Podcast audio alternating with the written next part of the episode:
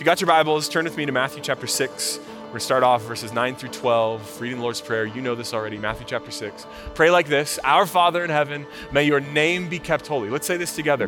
May your kingdom come soon. May your will be done on earth as it is in heaven. I hear you. Give us today the food we need and forgive us our sins as we have forgiven those who sin against us. And this is the part of the passage where we pump the brakes today, pull off to the side of the road, and say, This is the scenic overlook that we're going to be looking at today. Forgive us our sins as we forgive those who sin against us. The question that came to mind for me this week is what is the nature of forgiveness? If forgiving others and us receiving forgiveness is connected, what's the nature of it? And, and then what's the connection to prayer? Because it's embedded in the middle of the prayer. Well, it's awesome because scripture helps answer scripture. Right. If you're wondering what scripture has to say, you find other places in scripture that help corroborate what scripture is getting at. And there's this guy by the name of Peter. I don't know if you've heard of him before, who's in the Bible, who uh, doesn't have a filter. He speaks before he thinks right? And thanks to Peter, we get some incredible insights into the gospel because he's willing to say the thing that we may be reluctant to say. So, turn with me in your Bibles to Matthew 18. That's the bulk of where we're going to be today. Matthew chapter 18, starting in verse 21. Matthew 18, 21. Told you I'm going to hit it with you quick today. Then Peter came to him, that's to Jesus, and asked, Lord, how often should I forgive someone who sins against me? And Peter hedges a modest wager, right? He's seven times?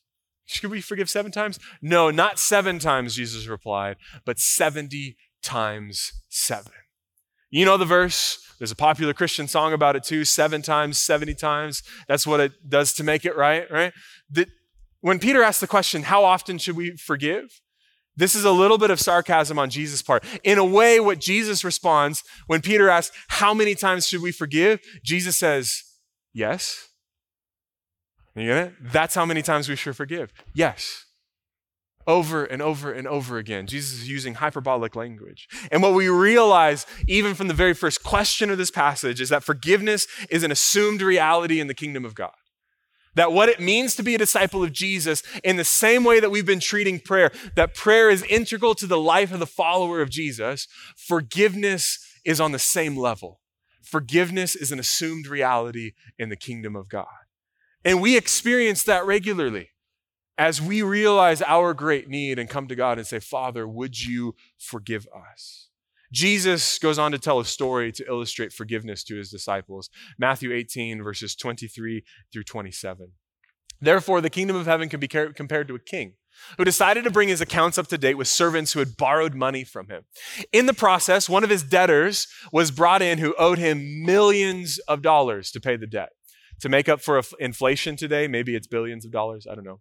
He couldn't pay. So his master ordered that he be sold, along with his wife, his children, everything he owed to pay the debt. But the man fell down before his master and begged, Please be patient with me and I will pay it.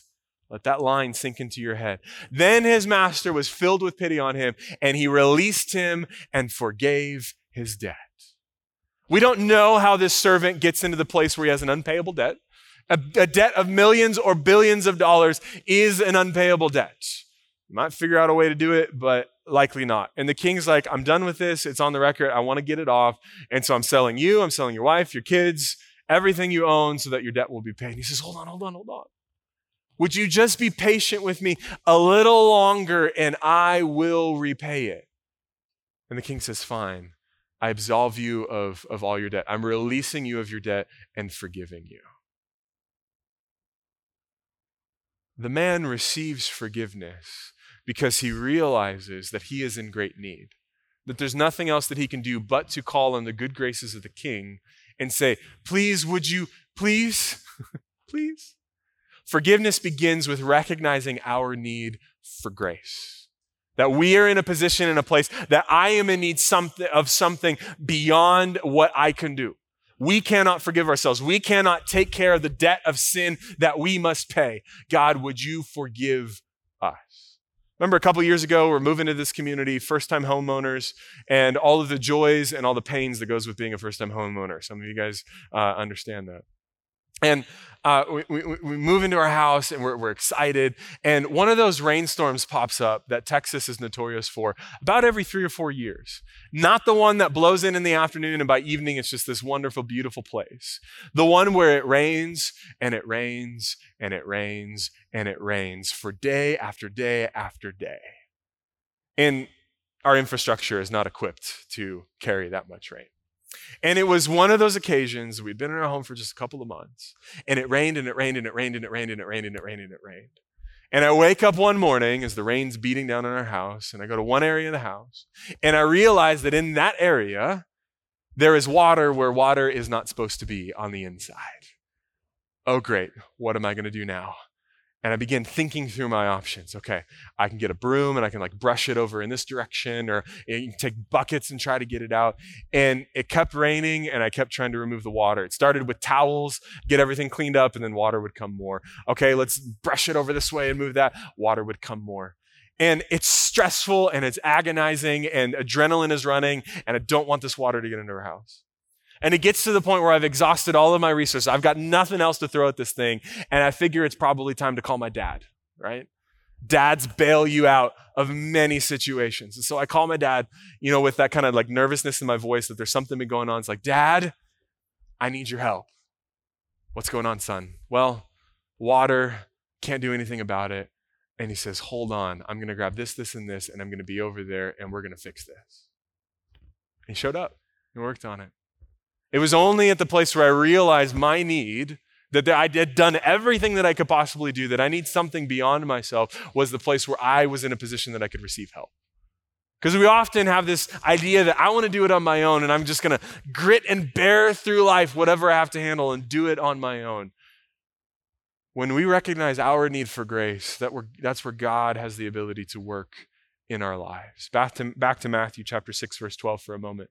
Forgive us our sins. When we recognize our great need, that's where forgiveness begins. But notice, Jesus does not stop with forgive us our sins. He adds, as we have forgiven those who sin against us.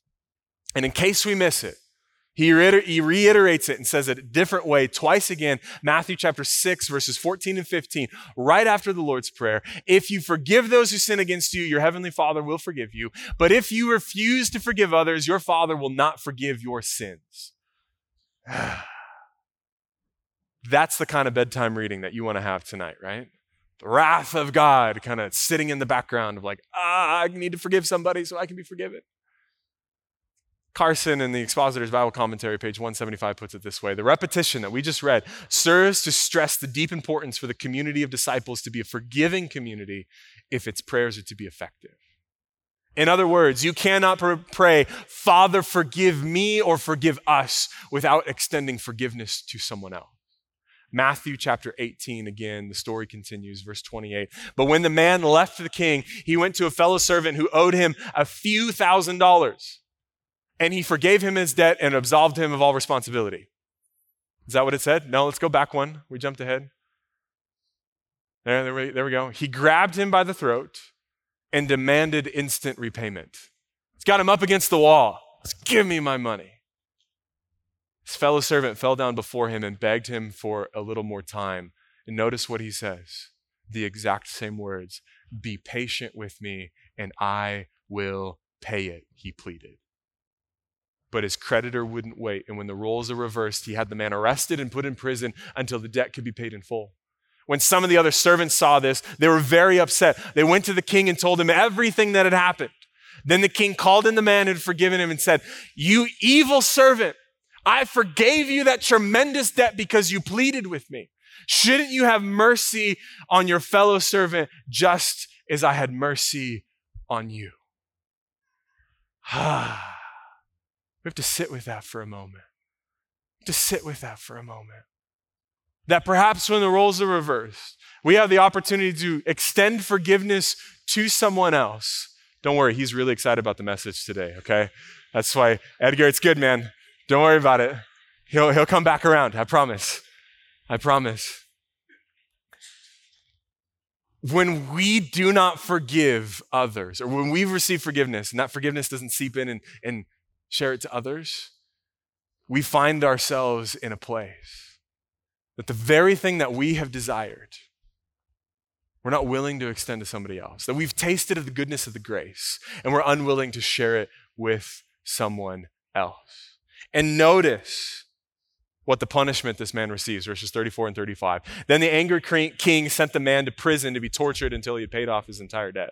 That's what my heavenly Father will do to you if you refuse to forgive your brothers and sisters from your heart. That's a hard passage.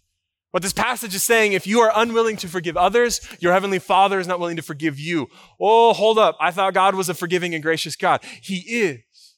But his desire is that you would become a conduit to other people. You see, forgiveness experienced must be forgiveness shared. That when you receive forgiveness, for it to transform your own heart, that then turns you to other people to extend forgiveness to others. Michael Green in the message of Matthew commentary puts it this way For if we are open our hands to receive his gracious pardon, we cannot keep our fists tightly clenched against those who have wronged us. You cannot ask for the blessings of God when you raise your hands in resentment against someone else. You have no space to receive. As you open the hand to God and say, Would you forgive? We're able to hold enough grace to cover ourselves, and there's some that falls through the cracks that blesses others.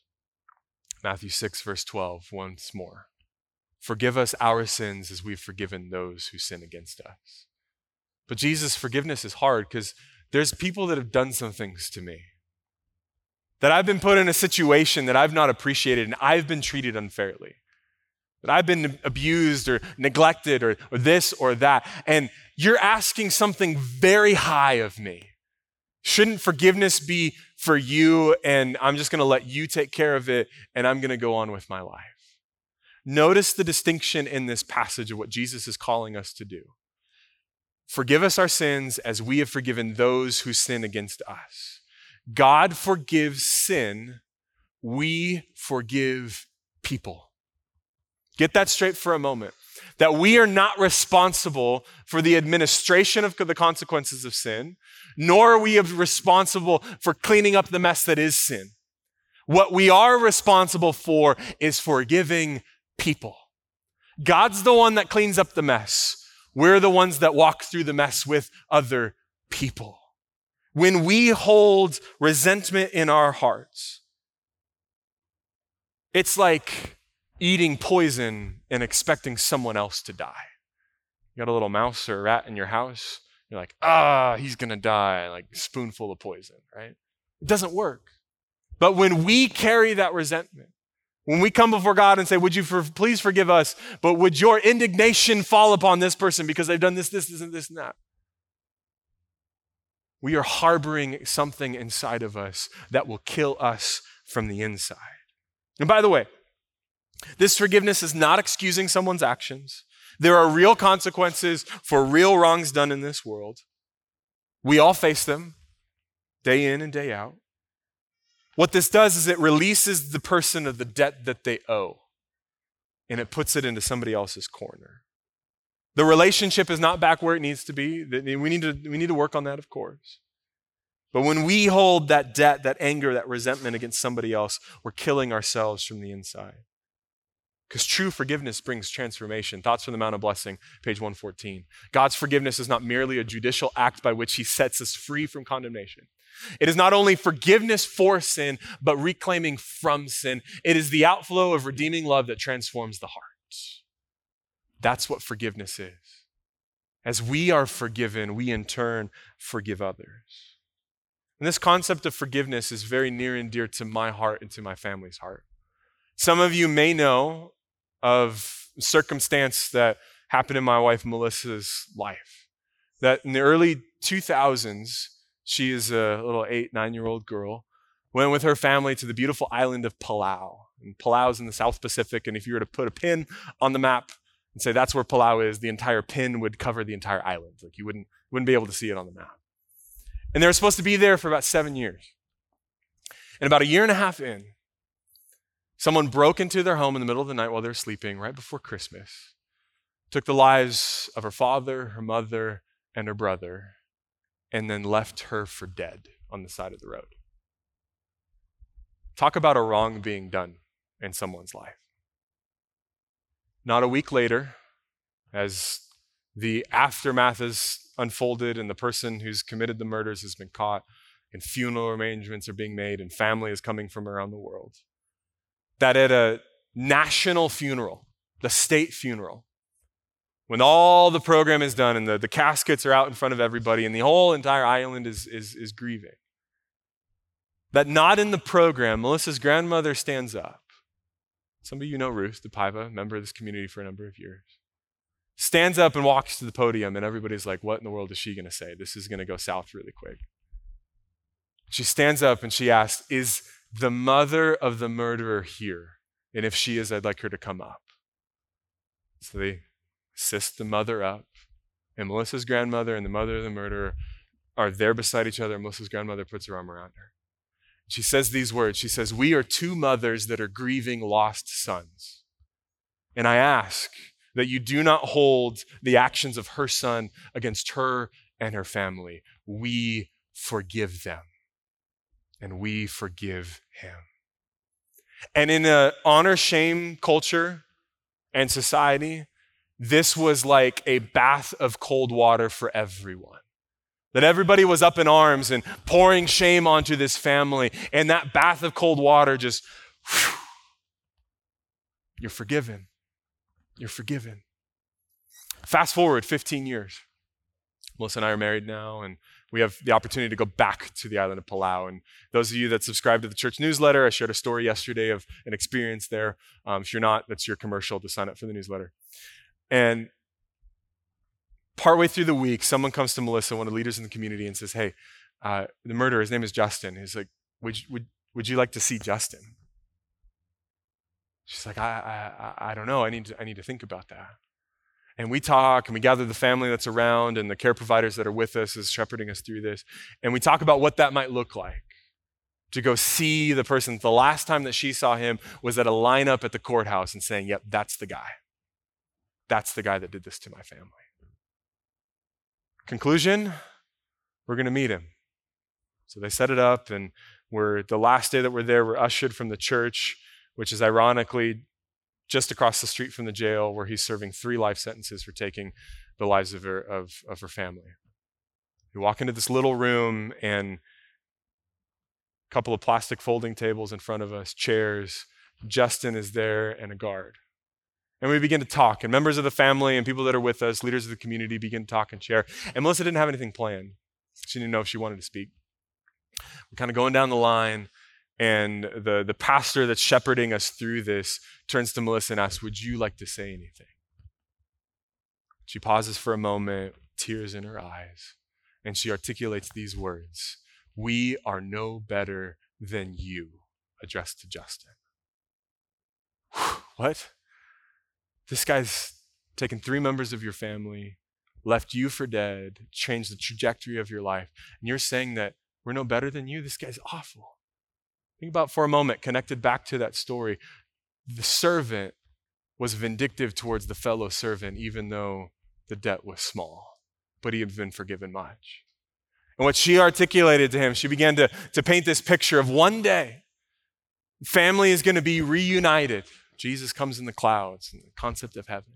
She says, I look forward to the day that I'll be back with my family and that you will be there too. You are forgiven. It takes an incredible amount of courage and an incredible amount of understanding our own need to be able to articulate those words in the face of someone who's done an incredible wrong. It's changed my life and it's changed hers. And here's the thing the reason why we can forgive Luke 23, verse 34. Jesus said, Father, forgive them, for they don't know what they're doing.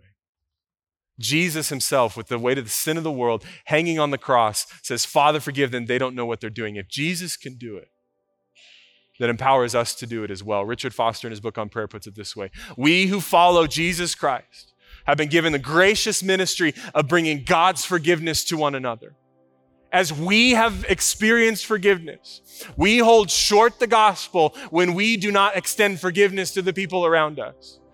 God's got to figure out the relational mess, and you got to rely on Him on that.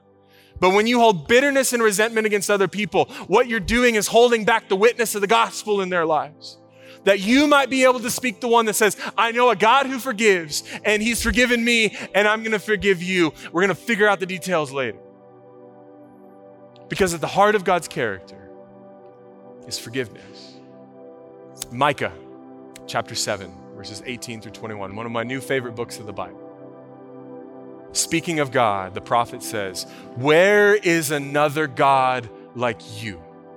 Who pardons the guilt of the remnant, overlooking the sins of his special people. You will not stay angry with your people forever because you delight in showing unfailing love. Once again, you will have compassion on us. You will trample our sins under your feet and throw them into the depths of the ocean. You will show us faithfulness and unfailing love as you promised to our ancestors, Abraham and Jacob, long ago.